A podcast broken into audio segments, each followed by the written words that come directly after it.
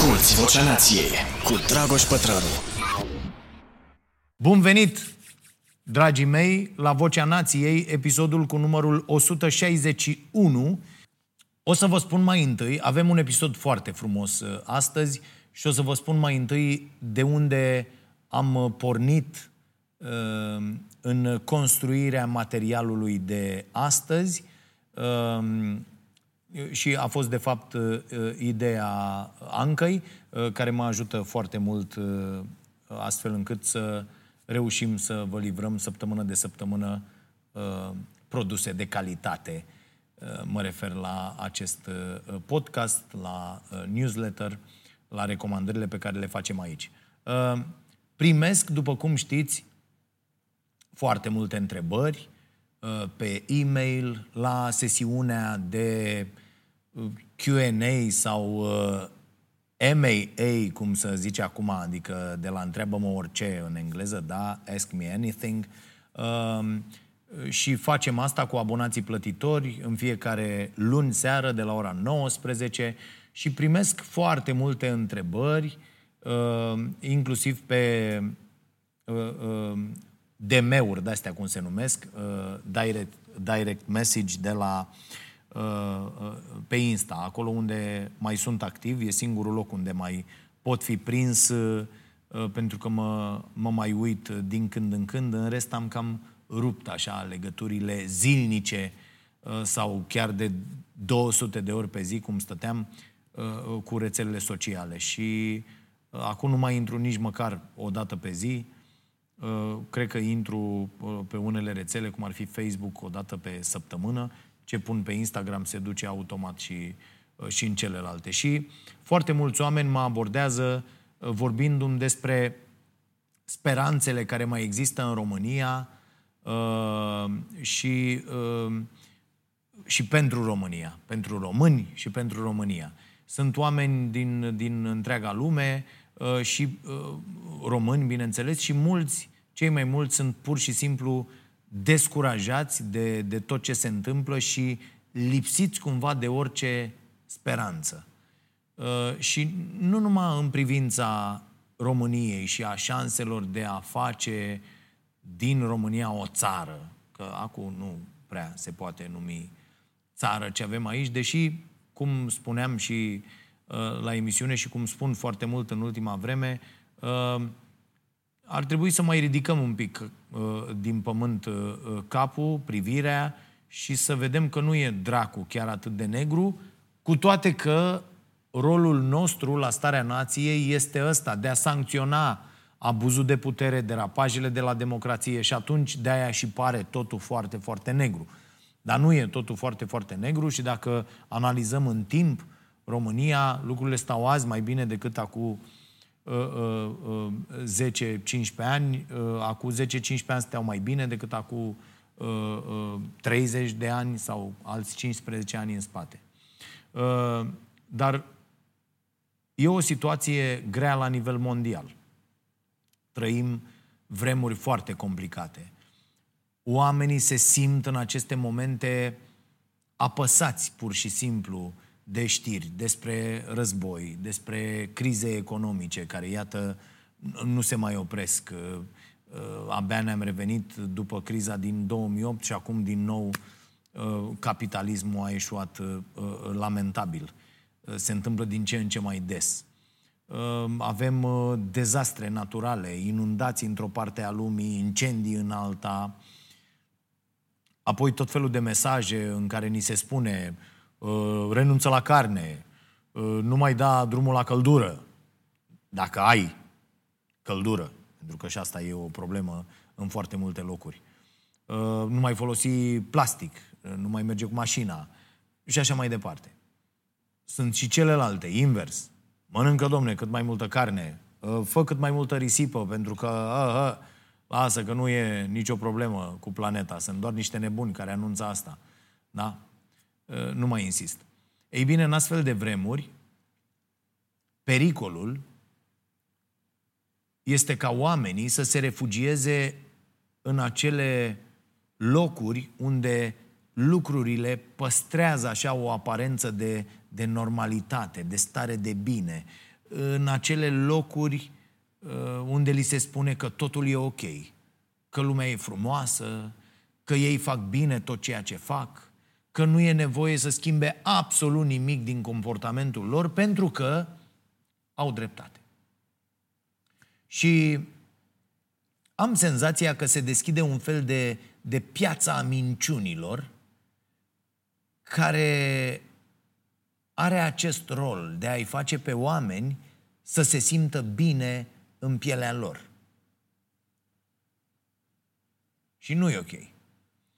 Am discutat puțin zilele trecute cu uh, abonații și despre, uh, uite, da, despre declarațiile unor nutriționiști de pe la noi, declarații care se înscriu cumva tot în această zonă de a le spune oamenilor exact ceea ce vor să audă, de a le spune oamenilor lucruri confortabile. Uh, o tehnică asemănătoare celei de a pune în magazine oglinzi care îi fac pe oameni, există așa ceva, să arate uh, mai, mai slab, mai bine. De ce? Ca să cumpere în final mai multe haine. Da? Sau, sau uh, uh, precum tehnica de a pune muzică, o muzică antrenantă, veselă, care te prinde uh, în, în, în magazine și astfel îi faci pe oameni să petreacă mai mult timp acolo și să consume, deci, mai mult. Din uh, succesul pe care l-au postările acestor uh, influenceri, uh, îți dai seama că oamenii au nevoie, au mare nevoie să se simtă bine. Au nevoie să li se spună că viața poate fi și simplă, că nu sunt nevoiți să facă alegeri complicate, da? Mesaje pentru uh, cimpanzeu. Da? Pentru elefant. Uh, că totul merge excelent și așa. Uh, și îi numesc pe acești oameni influencer și nu medici, deși mulți dintre ei sunt medici, pentru că uh, atunci când petreci mai mult timp pe rețele sociale încercând să influențezi comportamente de consum și oferind aceste soluții generale, absolut imbecile, care nu pot funcționa pentru toată lumea, deci când petreci mai mult timp făcând, făcând asta decât uh, făcând consultații unul la unul, în care să încerci să, să înțelegi contextul fiecărui om și să găsești împreună cu persoana respectivă o soluție specifică, potrivită, ei bine, în situația asta te cam îndepărtezi de profesia de, de medic. Da? Medicii adevărați nu tratează pe Facebook și nu tratează grupuri de oameni deodată așa. Vf, faceți asta.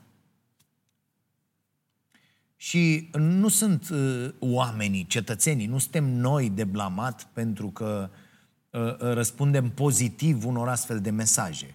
E, e firea umană. E, e absolut normal să căutăm validare, să căutăm confirmarea opiniilor, să căutăm să ni se spună că totul e ok, că, că suntem bine, că nu trebuie să depunem niciun efort.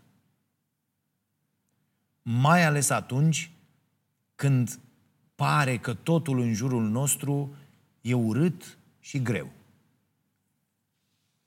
Doar că mesajele astea, care sunt doar o formă fără fond, care nu, care nu se bazează pe nimic mai mult decât pe a transmite o stare de, de bine, reușesc să, să facă foarte mult rău, pentru că ele creează un confort mental pe termen scurt, foarte scurt. Pe termen lung însă, astfel de mesaje nu fac decât să înrăutățească lucrurile.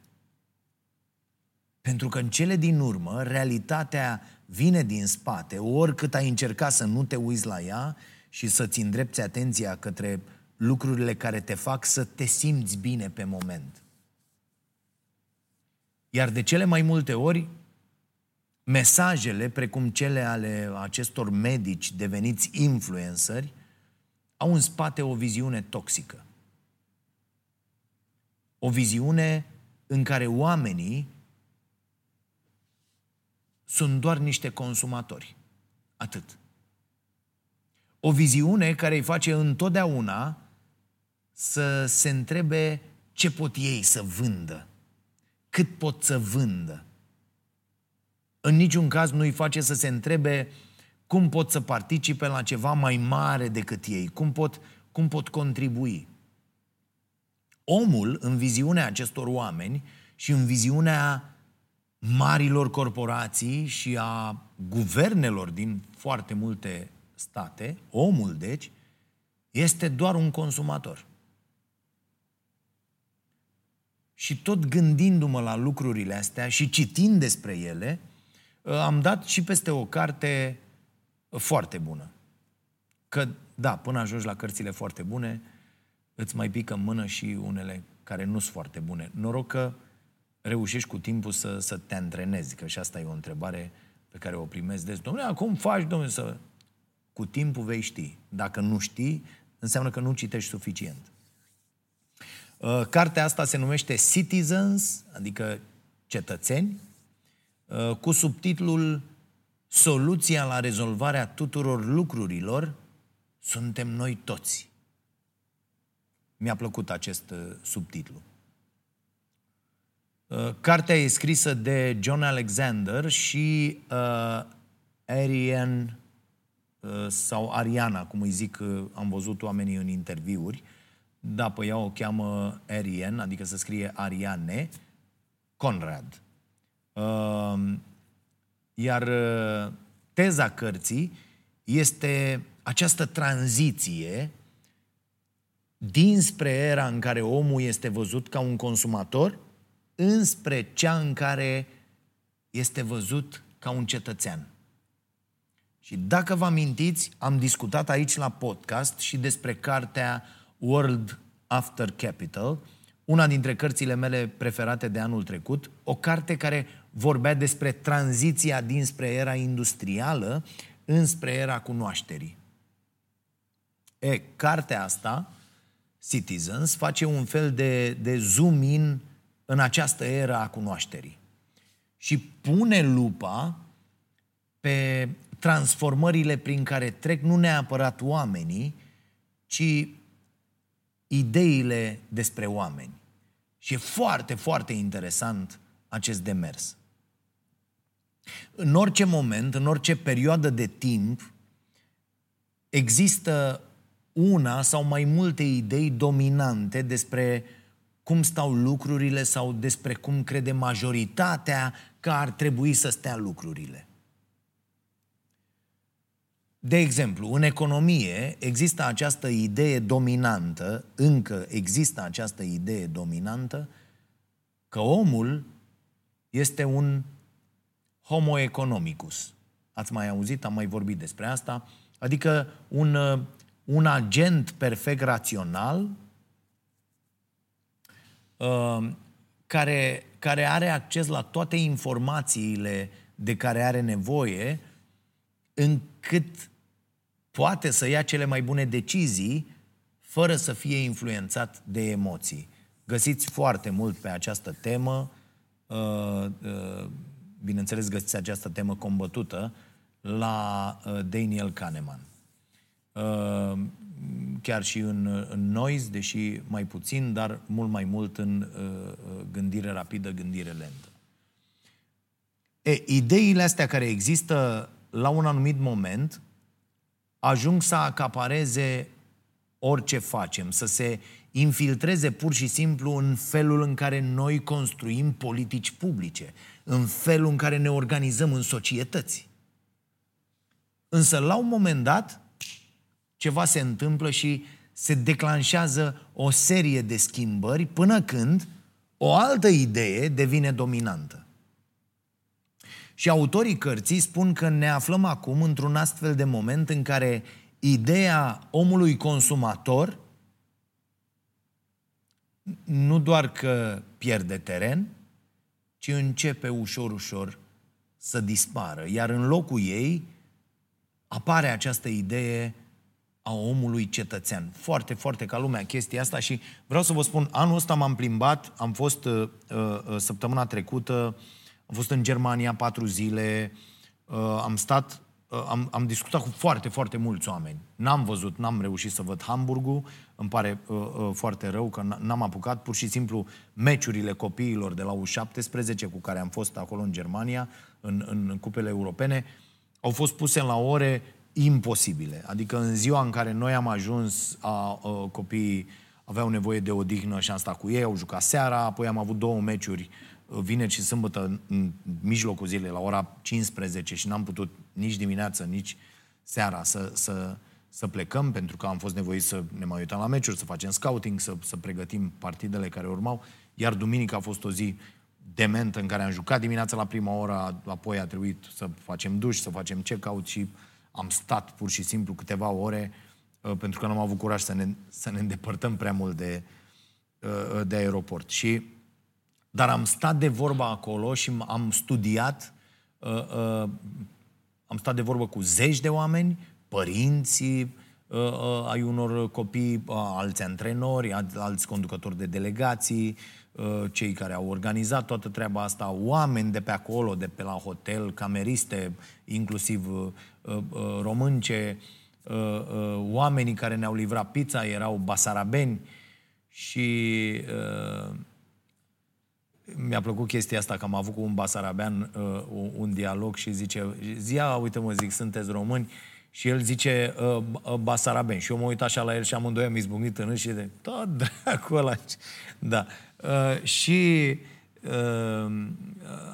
ce am văzut acolo foarte, foarte mult, uh, apoi ce am văzut în, în Danemarca anul ăsta, ce am văzut în Suedia anul ăsta, în locurile în care am fost, băi, uh, uh, doar noi punem accent ca niște idioți pe, pe aceste diferențe incredibile și le accentuăm diferențele, adică oamenii cu bani din România sunt absolut cretini. De fapt, asta e ideea pe care voiam să o spun. Acolo nu poți să-ți dai seama, uitându-te la copii, ce copil e dintr-o familie uh, mai modestă și ce... Toți sunt îmbrăcați cu haine no-name, da?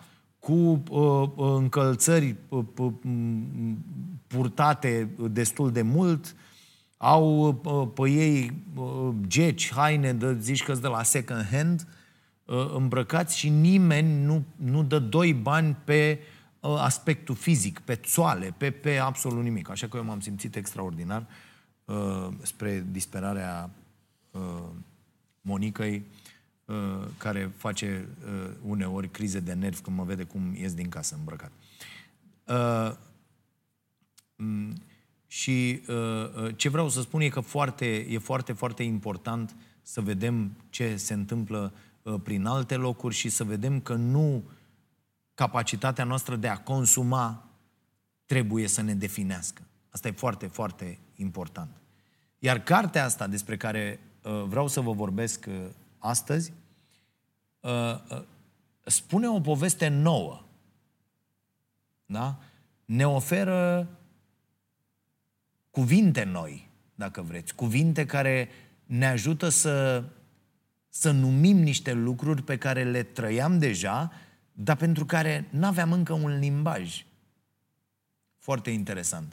Atunci când apar astfel de cărți, uh, uh, cred că ele trebuie ținute undeva aproape.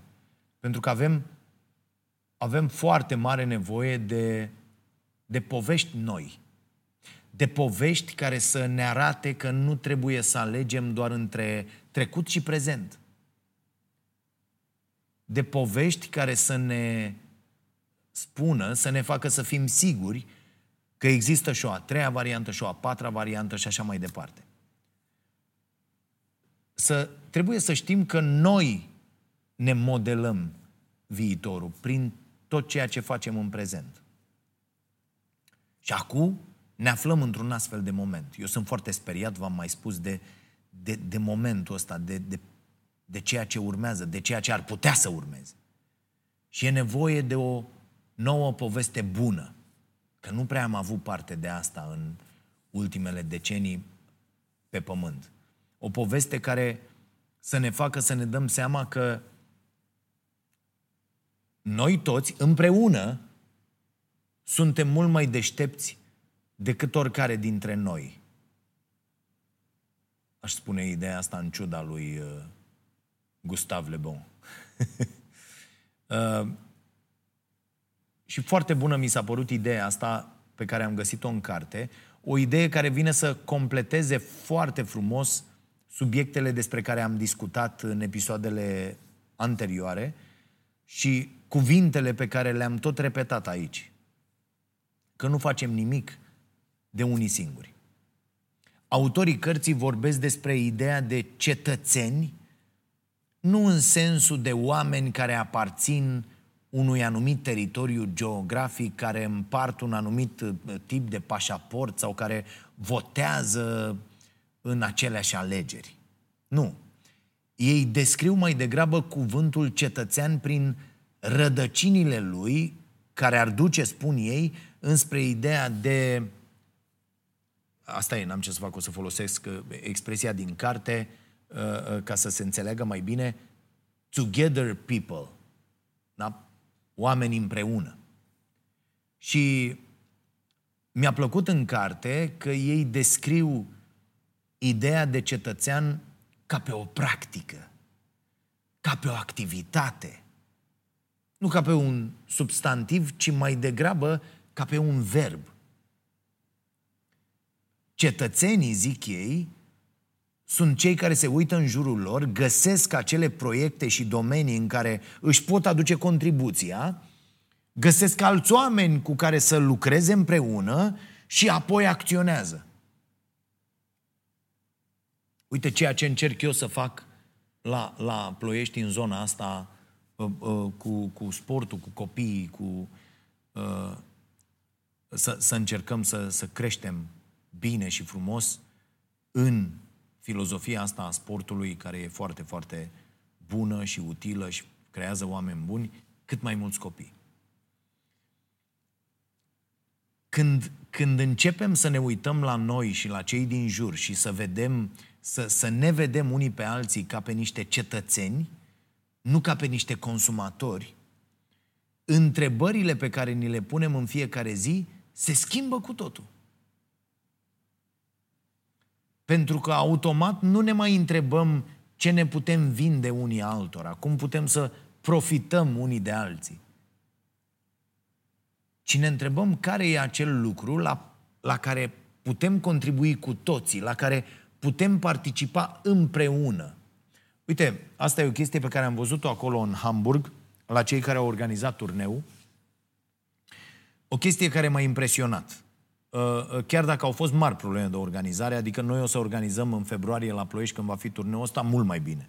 Adică sper să am această capacitate de cetățean în sensul descris de această carte, să pot să construiesc acea infrastructură umană care să mă ajute să organizez, să organizăm împreună uh, etapa asta de cupe europene cu 9 echipe din, din 8 țări uh, mai bine. Și au fost, ziceam, foarte multe probleme. Dar ce m-a impresionat a fost felul în care toți acei oameni s-au adunat în jurul acestui eveniment. Toți părinții copiilor, alți părinți de la școală, alți copii. Uh, la un moment dat voiam să mă cert cu cineva la bancă, pentru că scorul nu era ținut ok și uh, apoi mi-am dat seama că am în față o copilă de 15 ani, ceva de genul ăsta, care avea un adult în spate, care nu era nici el priceputul lui pește și de aia totul se înregistra mult mai târziu, da? Uh, uh, și erau acolo ceva probleme, că tocmai ne-am trezit că ne fuseseră furate, ziceam noi, niște puncte, dar uh, greșiseră oamenii adică nu furau, greșiseră.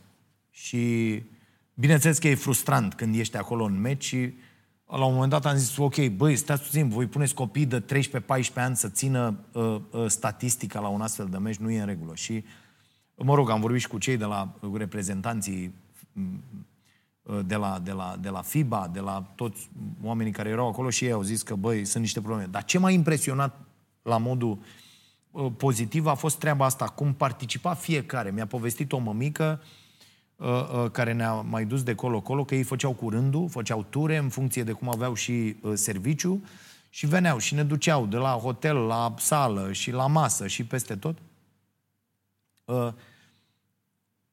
Și îmi povesteau că și-au împărțit absolut toate sarcinile. Deci uh, femeia care ne ducea cu mașina, apoi să dădea jos, punea mâna pe mătură și pe mop, uh, curăța două vestiare, pleca iar cu alții, să ducea și aducea o tavă de prăjituri de acasă, venea înapoi. Adică oamenii s-au mobilizat atât de mult împreună ca să poată să facă uh, treaba asta și cu costuri mai mici și să fie și un eveniment extraordinar al comunității respective. Uh, și asta, asta m-a impresionat foarte mult. Ce înseamnă să lucrezi împreună? Noi aici avem, avem din păcate, niște probleme. Adică sunt foarte mulți părinți care au copii la sport, cărora dacă le zici, domne, și ar trebui să faceți patru tăvi de prăjituri sau ce, ai bă să facă. Da? Uh, cartea asta, uh, revin și scuze pentru parantezele foarte lungi, cartea asta e scrisă în 2022, anul ăsta, iar încă de pe prima pagină se pune întrebarea, Există vreo scăpare din nebunia pe care o trăim acum? Și răspunsul este da, există, că ne-am aruncat alții, uh, ne-am aruncat toți pe fereastră altfel. Da, există, pentru că nu omenirea e defectă. Foarte mișto. Ci poveștile pe care ni le spunem sunt defecte.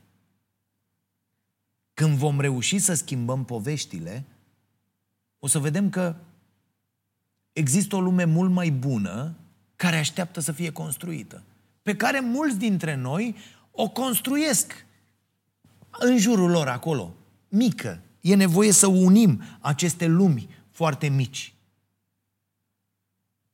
Foarte bună și această idee. Poveștile pe care ni le spunem modelează societățile. Așa cum au făcut-o, povestea social-democrată și povestea neoliberală.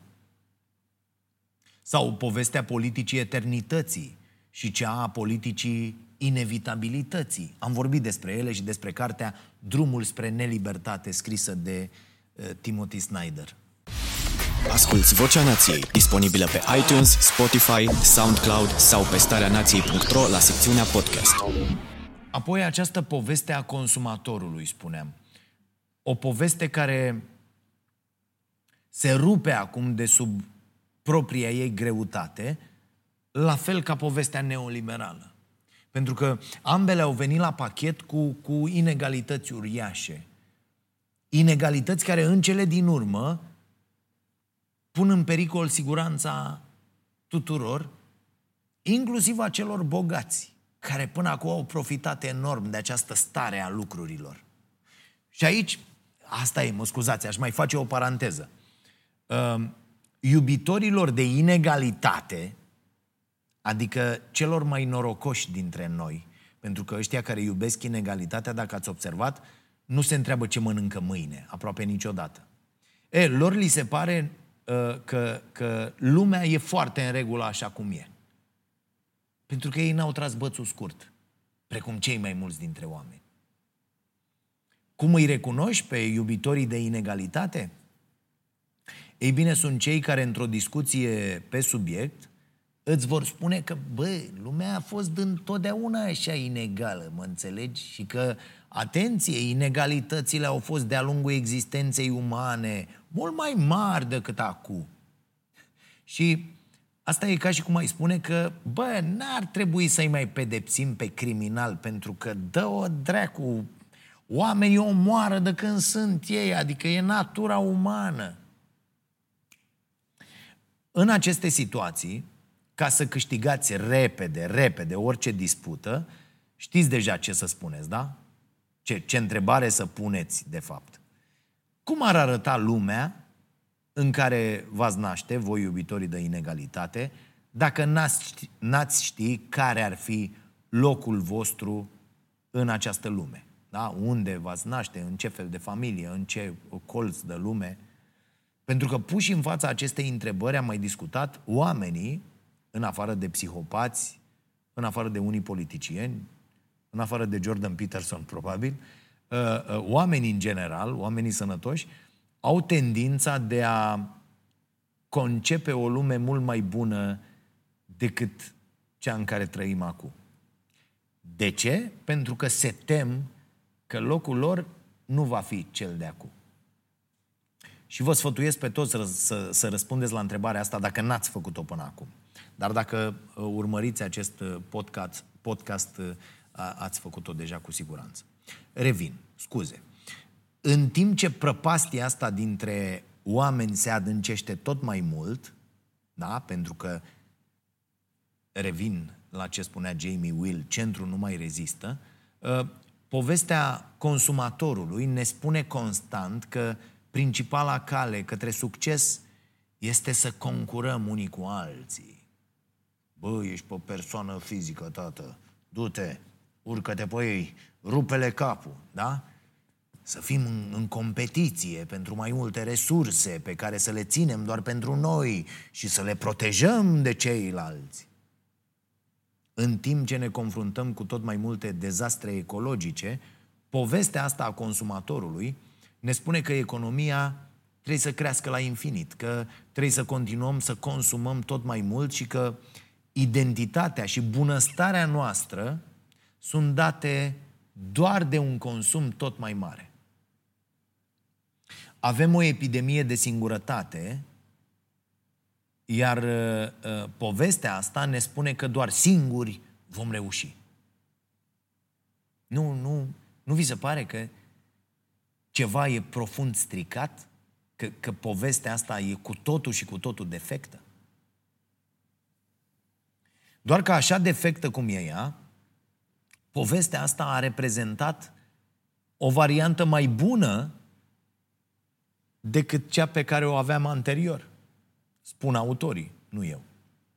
Adică, uite, povestea conducătorului care știe mai bine decât noi toți, care ne arată calea, da? care aplică o politică a eternității, în care oamenii sunt văzuți ca inocenți și fără apărare în fața pericolelor, fie că ele sunt reale, fie că sunt imaginare.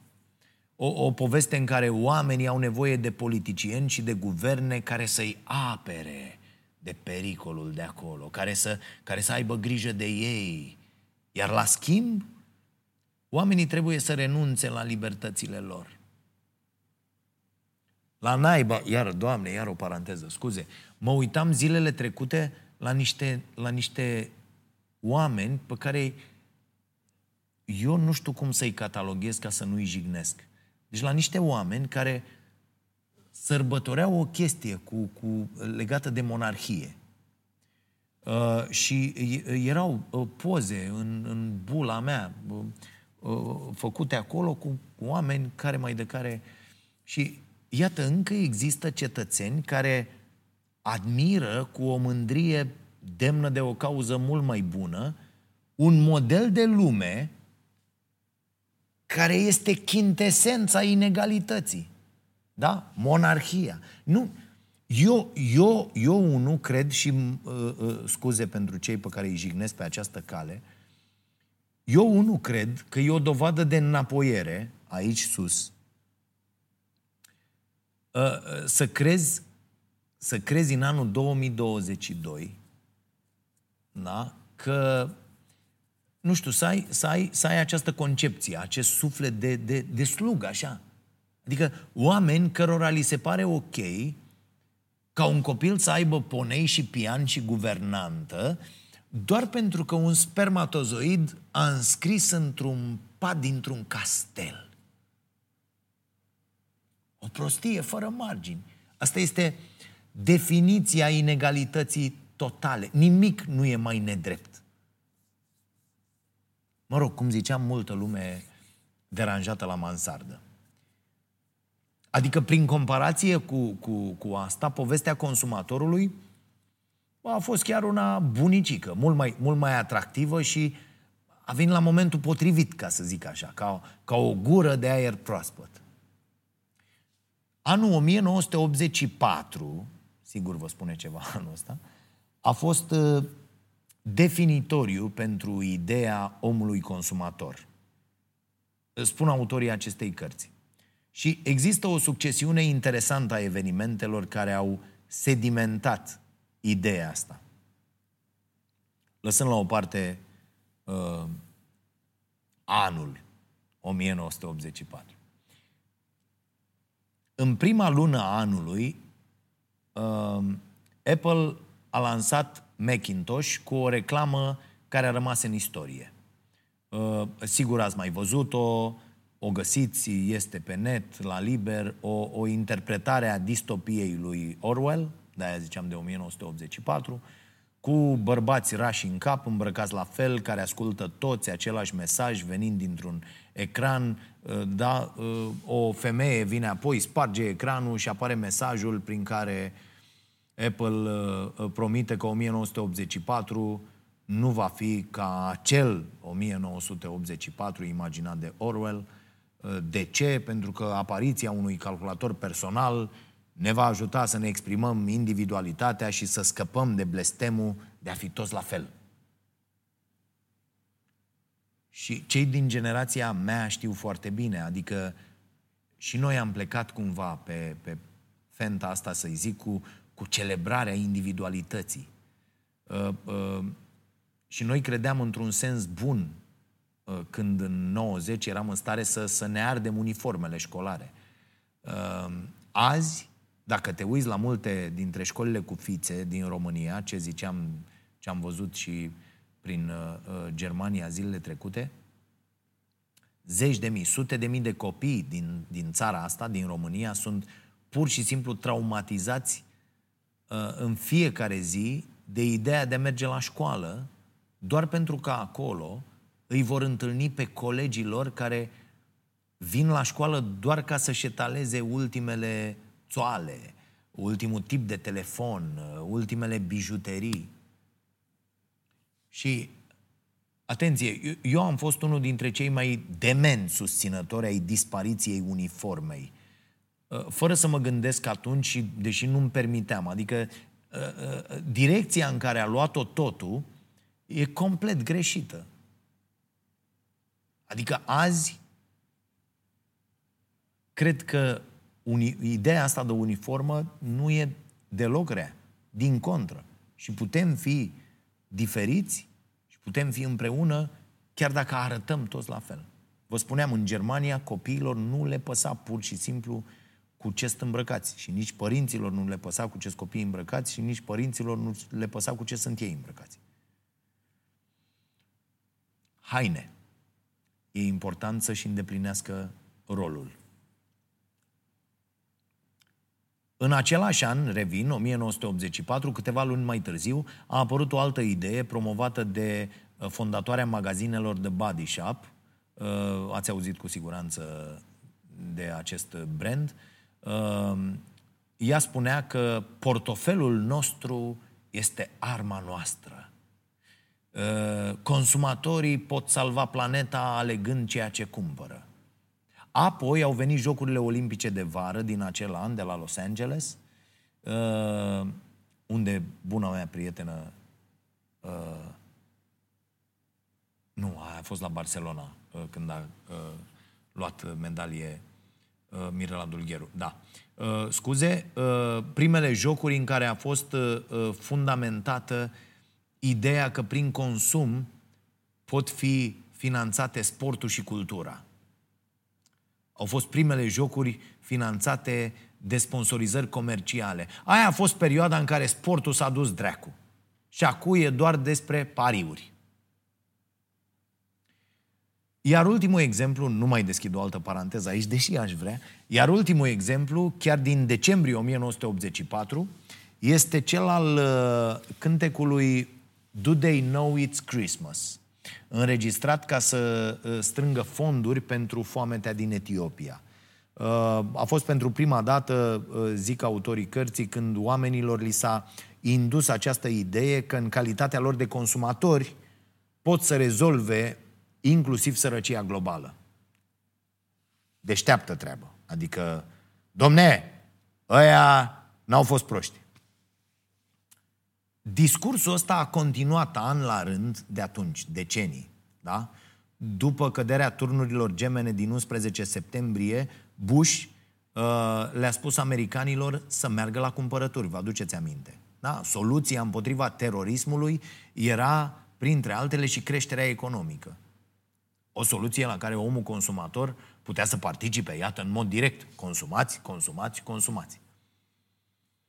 Așa a ajuns ideea asta de a consuma, uh, uh, de a consuma tot mai mult, să fie asociată cu puterea de decizie, cu libertatea, cu drepturile. Așa a ajuns capitalismul să transforme societatea într- un loc în care n-ai neapărat libertatea să trăiești cum vrei, ci libertatea să cumperi ce vrei. Iar asta să fie considerat un mare succes. Da, așa cum povestea consumatorului a înlocuit-o pe cea a omului lipsit de apărare și de libertate, care trebuie protejat de lideri, de conducători, de regi și regine, uh, autorii spun că e nevoie acum de o nouă poveste, de povestea cetățenilor. Iar ceea ce fac cetățenii din această poveste este să propună, nu doar să refuze, să propună soluții alternative.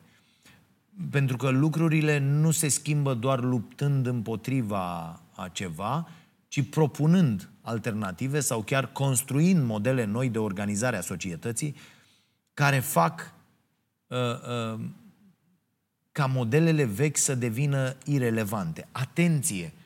Asta cu soluțiile nu face parte din datoria unui jurnalist. Mă simt nevoit să o repet de fiecare dată, pentru că de fiecare dată foarte mulți oameni care nu au definițiile puse la punct îmi cer mie soluții. De ce îmi cer mie soluții? Pentru faptul că eu spun că nu e bine cum se face acum. Bineînțeles, pe fond, asta e o prostie. Doar că suntem împinși cumva de aceste povești care circulă să uh, nu gândim problemele până la capăt și să nu știm cum funcționează ele. Deci, treaba jurnalistului nu e să rezolve probleme. Cartea asta, Citizens, uh, spune o poveste despre schimbare care vine fix din direcția în care nu ne uităm cu ustensilele de care avem nevoie, ustensilele pe care, de fapt, le avem acum la dispoziție. Da? Ceea, ce, ceea ce facem acum este să căutăm întotdeauna schimbarea în direcția guvernelor, a bogaților, a celebrităților, pentru că de acolo ne vine constant o avalanșă de informații. De ce? Pentru că aceștia controlează informația. Guvernele, corporațiile. De aia să știți, e foarte sănătos și va fi sănătos de aici înainte să ne strângem în astfel de triburi, cum avem și noi aici, unde, iată, putem discuta liber despre cum să ne facem o lume mai bună nouă, nu lor, bogaților și corporațiilor, care se optimizează fiscal ca să evite taxele. Fix taxele alea din care ar trebui să construiască școli, spitale, drumuri, nu mai zic de acea infrastructură care să ne aducă împreună. Dar nu bogații sunt cei care construiesc viitorul, spun autorii. Mă rog, ei încearcă, aș spune eu, corporațiile încearcă să modeleze viitorul. Mm, au reușit în trecut să modeleze ceva viitor. Da? Și de multe ori noi îi lăsăm. Lăsăm guvernele, lăsăm uh, bogații, lăsăm corporațiile să-și facă propria lume. Chiar dacă asta ne afectează profund calitatea vieții, durata ei. Viitorul se construiește într-un mod haotic uh, uh, și, și difuz, care e mai greu de surprins într-o narațiune clară, una care să poată fi spusă la TV sau pe platformele sociale.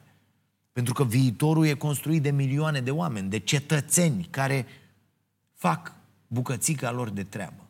Oameni care se organizează, care fac activism, care fac voluntariat, care spun ce au de spus în cadrul organizațiilor în care lucrează. Oameni care recunosc valoarea muncii celor din jur. Oameni care își cresc copiii cu blândețe și învață că cel mai important lucru îl constituie relațiile bune cu alți oameni. Nu competiția cu alți oameni. În afară de competiția sportivă, care face bine și amplifică dorința oamenilor de a lucra împreună pentru un obiectiv comun. Chiar dacă la sport, pentru a ajunge acolo, e nevoie de o mare capacitate de muncă și de, de dăruire. Toți oamenii care fac toate astea încep să compună o nouă poveste.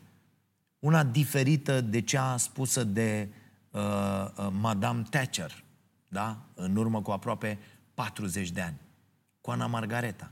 În celebru ei discurs în care a afirmat că societatea nu există. Dacă aș fi rău și ar fi să folosesc un limbaj ne la locul lui, aș spune altă babă nebună. 40 de ani mai târziu, povestea se schimbă, iată, și apar cărți precum, precum cea scrisă de Minus Shafik, despre care am vorbit aici, și care începe fix invers. Afirmând și aducând argumente clare că societatea este totul. Doar că povestea asta pe care o spune Shafik și pe care o spun și mulți alții, reprezintă o poveste nouă. Și va mai dura ani buni, până când narațiunea veche a omului văzut doar ca un consumator să fie înlocuită. Pentru că toate lucrurile se, se cimentează prin repetiție. Da? Ă, toate lucrurile greșite care se întâmplă acum sunt în ADN-ul nostru. Uh, sunt uh, uh, tipărite acolo. Da? Prin felul în care construim orașe, prin discursuri, prin legi, prin scopurile declarate ale companiilor. Societățile nu se schimbă precum moda vestimentară. E mult, mult mai greu. Asta e o idee pe care am, am furat-o din ultima carte a lui David Eagleman și sunt uh, foarte bucuros uh, că Uh, mi-am luat această carte. Vom vorbi și despre ea într-un episod următor. Uh, cum uh, funcționează creierul nostru și cum se, se schimbă lumea, cât de, cât de repede se schimbă moda și cât de repede se schimbă lucrurile în natură, cât de, cât de încet. Dar voi reveni. Singura, vorbeam despre societăți, singura responsabilitate socială a unei companii este da, domnul Câțu? Profitul, profitul cu orice preț. Da, mulțumesc. Uh, așa spunea marele economist Milton Friedman, da? invocat an la rând de toți cei care cred că economia nu poate arăta altfel decât și-au imaginat niște bărbați albi, bogați, care au trăit în secolul trecut. Doar că scopul chiar poate să fie și altul. Uite, de exemplu, autorii vorbesc în carte inclusiv despre firma Patagonia, iar opinia lor este că, deși iese un pic din rândurile clasic, clasice, să zic așa, ă, Patagonia vinde în cele din urmă tot povestea consumatorului. Doar că e o poveste în care consumatorul face un rău mai mic. Una dintre campaniile acestei firme, o, o companie care a rămas în istorie și e deseori dată uh, ca exemplu bun, este cea care a avut titlul Nu cumpăra geaca asta. O reclamă prin care Patagonia le amintea oamenilor să se gândească de două ori înainte să cumpere ceva și să cumpere uh, doar dacă chiar au nevoie. Un mesaj foarte util, da. Doar că spun autorii, astfel de idei nu fac decât să transmită că toată puterea noastră stă în a cumpăra sau a nu cumpăra produse. Deci suntem reduși în cele din urmă la a fi sau a nu fi consumatori. Singurul mod în care putem participa la binele societății ar fi, deci, prin consum sau prin lipsa consumului. Între timp, știți, fondatorul Patagonia a luat chiar o decizie radicală despre care am povestit și în uh, newsletterul nostru uh, atunci când s-a întâmplat. A decis să direcționeze profitul companiei către o fundație care va avea grijă de uh, sursa tuturor averilor, adică de uh, planeta asta. Ceea ce e minunat, da. Dar citind ce scriu oamenii ăștia în această carte, parcă și măsura asta e tot înspre a, a, ideea asta de, de... Băi, vedeți că decideți cu portofelul. E aceeași chestie îmbrăcată altfel de oamenii de la PR. Ar trebui să conteze altceva. E, e ca discuția cu PIB-ul, dacă vreți. Cât timp vom măsura bunăstarea oamenilor uh, cu PIB-ul, cu valoarea PIB-ului, nu vom putea discuta despre fericire în cazul celor mai mulți dintre oameni. Pe de altă parte, e adevărat că guvernele au eșuat an la rând în a face ceva concret în privința crizei climatice. E, e, e normal, dacă vreți, entuziasmul de a vedea intenții concrete în direcția asta din partea unor oameni cu influență și cu bani. Problema e că asta conduce în cele din urmă la o slăbire și mai mare a puterii noastre colective, a puterii de cetățeni. Și ajungem să depindem de, de bunăvoința celor puțini, a filantropilor din mediul privat, pe care ne simțim cumva datori să, să-i susținem cu puterea noastră de consumatori, pentru ca ei să poată să facă binele pe care ni-l dorim cu toții. Când statele externalizează constant responsabilitățile pe care ar trebui să le aibă, în cele din urmă, acele state ajung să nu mai existe. Iar atunci, atunci ne rămâne doar să așteptăm ca miliardarii să, să fie atât de buni la suflet încât să decidă să-și folosească averile pentru binele nostru comun și pentru binele acestei planete. Rahat. Filantropia e bună, dar dar poate că scopul mai mare ar trebui să fie ca, ca filantropia să devină inutilă. Uite, eu când sunt pus în situația asta imbecilă de a face o prezentare pentru o mare companie, să, să încerc să aduc finanțare pentru un proiect prin care încercăm să facem ceva fapte bune, nu știu, simt că ies bube pe mine, mă sufoc, mă, mă enervează ideea asta, că, că merg să mă milogesc de unii despre care știu foarte bine că pur și simplu nu dau înapoi comunităților și societăților în care își desfășoară activitatea nici cât negru sub unghie, cum se spune. Și mai dai și de tot felul de, de, de cerbere ai profitului, în fapt niște, niște funcționari care te tratează fix ca pe un cerșetor. O să povestesc odată câteva uh, astfel de, de episoade. Am avut întâlniri cu reprezentanții unor uh, companii unde în timpul discuției mi-am pus chiar pe bune întrebarea asta. Mă, dacă mă ridic și îl pognesc pe idiotul ăsta, care e cel mai nasol lucru care mi se poate întâmpla? N-am făcut-o, dar ideea că mi-a trecut așa ceva prin cap m-a speriat. Atât de nasol era acolo. Uh, cum ziceam și în episodul despre rețelele sociale, e normal să nu fi prevăzut în contractul nostru social efectele noilor, noilor tehnologii pe care le avem azi. La fel cum poate că e de înțeles că n-am prevăzut distrugerea planetei noastre atunci când ne-am gândit că scopul ăsta al creșterii economice infinite poate exista, acum îți dai seama cât de tâmpiți am fost, poate exista pe o planetă cu resurse finite. Cum?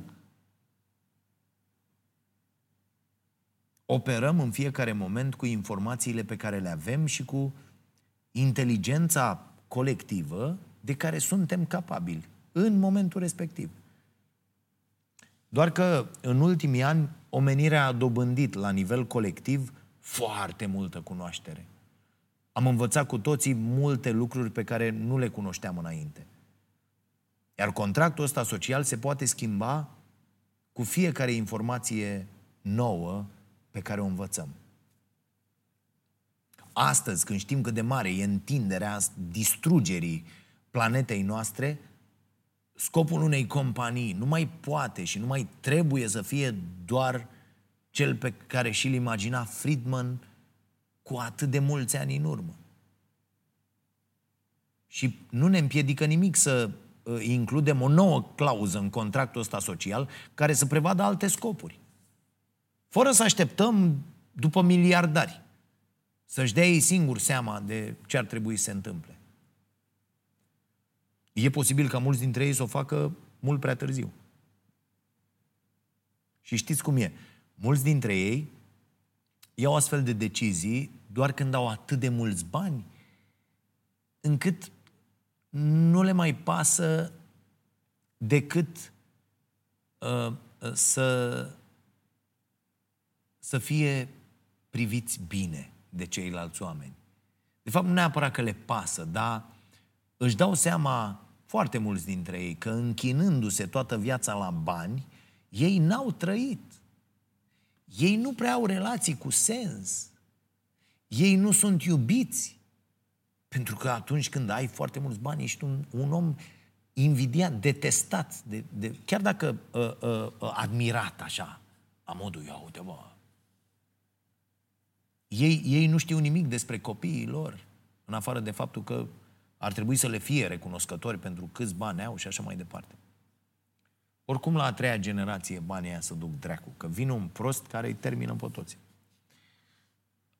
Autorii cărții argumentează că ar trebui să renunțăm la ideea asta de uh, uh, companie salvatoare. Da? Pentru că nicio companie nu o să salveze planeta. Și da, e foarte mișto ideea și ideea ăstora de la Patagonia, dar e doar PR acolo. Și mai e vorba de dorința unui bogat de a se simți foarte bine. Asta nu înseamnă că ei vin cu o propunere anti-piață, anti-capitalism.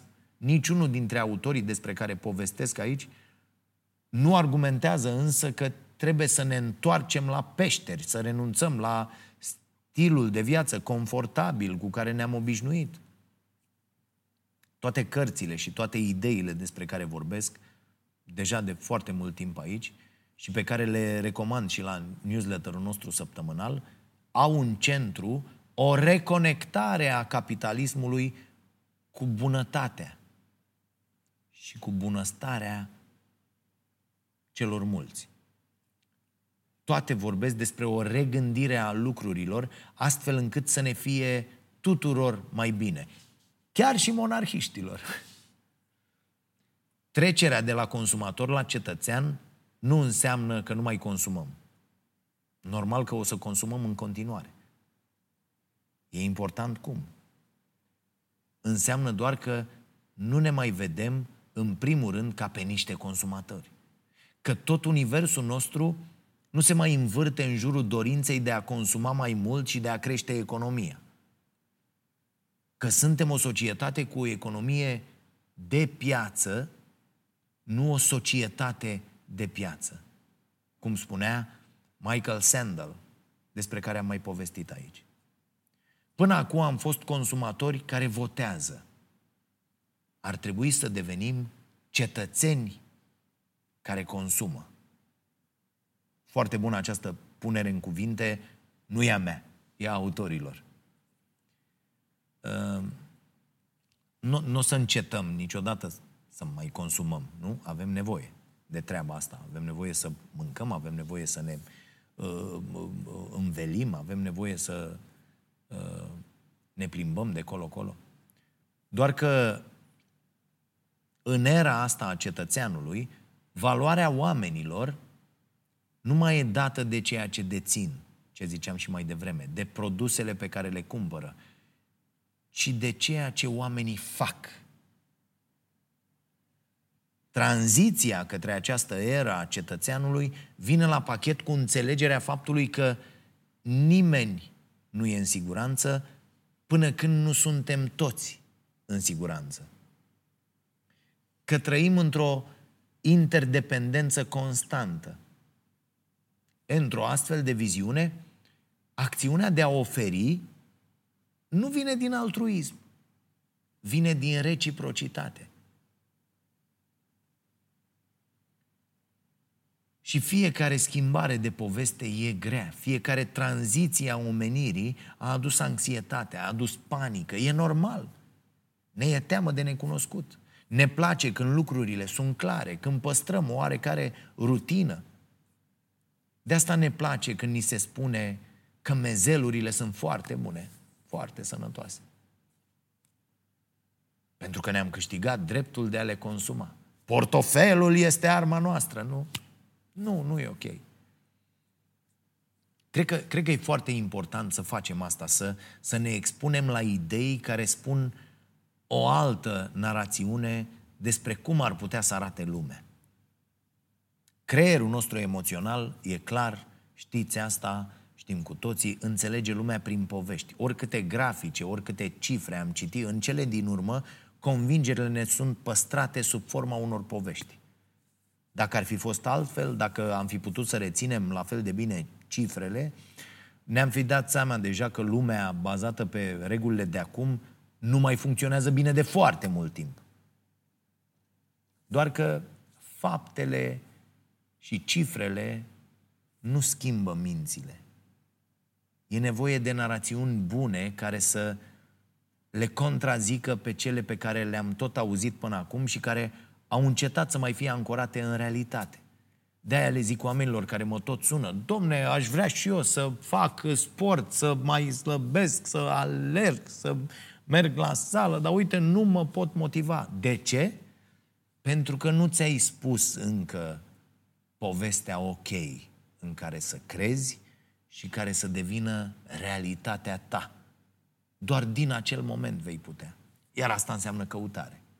Nu poți să iei o pastilă pentru asta. Apropo, am văzut că oamenii mă întreabă în comentarii despre liste ale cărților uh, pe care le citesc uh, și pe care le citim noi aici uh, și le dăm de la unii la alții. Dacă vă abonați la newsletterul nostru Starea Săptămânii, primiți o recomandare de carte în fiecare săptămână, iar la final de an primiți și lista completă. Da, am trimis listă și anul trecut și acum doi ani, o să trimitem și în curând la finalul acestui an lista cărților recomandate în 2022 și probabil că o să ne gândim în curând, asta e o idee mai veche uh, pe care o am, uh, cum putem să aranjăm cărțile recomandate cumva pe, pe niveluri de, de dificultate, astfel încât fiecare să știe cu ce ar trebui să înceapă dacă vrea să învețe ceva anume, să-și formeze o opinie ok. Uh, fără să se enerveze că nu înțelege doar pentru că a ales o carte înainte de care trebuia să citească altele atunci când începem să vedem lumea altfel, începem să ne și purtăm diferit. Și când uh, împărtășim cu toții o poveste, o idee despre cum ar putea arăta o lume mai bună, începem să, să măsurăm lumea de acum și ideile de acum având un nou etalon. Uh, și se întâmplă asta când vreți să introduceți obiceiurile bune în viața voastră. Adică merge treaba asta de minune și pe persoană fizică. Da? Merge, merge de minune. După ce înțelegi care sunt exact uh, uh, daunele pe care le face alcoolul, de pildă, în corpul tău, după ce înțelegi foarte bine asta, vei reuși mult mai repede să lucrezi cu tine, în cazul în care nu ești absolut dependent și atunci ai nevoie de ajutor specializat, să lucrezi cu tine să ajungi să te uiți la alcool și să zici, bă, dar nu vreau să bag așa ceva în mine. Deci se poate. Um, apropo, există o carte excelentă despre, despre care poate o să povestim în curând. Ministerul pentru Viitor se numește, e scrisă de Kim Stanley Robinson. E o ficțiune climatică sau o ficțiune speculativă. Robinson își imaginează cum ar putea arăta o lume în care ne strângem ca să depășim criza climatică și, deși e ficțiune, e, e presărată cu elemente reale. E, e ca un exercițiu de gândire despre cum ar putea oamenii să aleagă să facă lucrurile mai bine, a, având la îndemână soluții dintre cele despre care discutăm uh, astăzi, dar pe care le considerăm prea radicale ca să le adoptăm. Mi se pare că e un exercițiu bun de a, de a spune o poveste, de a arăta chiar și uh, dacă prin ficțiune, uh, cum de a arăta că există o, o alternativă la cum ne-am putea organiza în societăți. E o carte excelentă pe care uh, o recomand, e tradusă la noi la editura Nemira. E, în loc să facem predicții despre cum va arăta viitorul, am putea, în schimb, să ne imaginăm viitorul pe care ni-l dorim, nu? Putem, putem să alegem ce poveste ne spunem și putem apoi să ne gândim cum conectăm prezentul cu acel viitor imaginat. Da, sigur, sigur că e foarte greu. Dar avem acces la atât de multe informații, nu trebuie să stăm în spatele acelui văl de ignoranță, da, pe care îl propune John Rawls. Uh, uh, știm foarte bine cum arată lucrurile și putem să ne folosim de, de toată cunoașterea dobândită până acum ca să ajungem la acel viitor pe care ni-l dorim. Iar cărțile astea vorbesc despre alternative, despre un viitor altfel, despre o poveste nouă. Sunt o fundație foarte bună, un început foarte bun. Așadar, mai puneți încă una pe listă, cartea despre care am povestit azi, Citizens, scrisă de John Alexander și Ariane Conrad. Și dacă aveți și alte recomandări, le aștept. dragoșarompătraru.ro V-am pupat, să vă fie bine!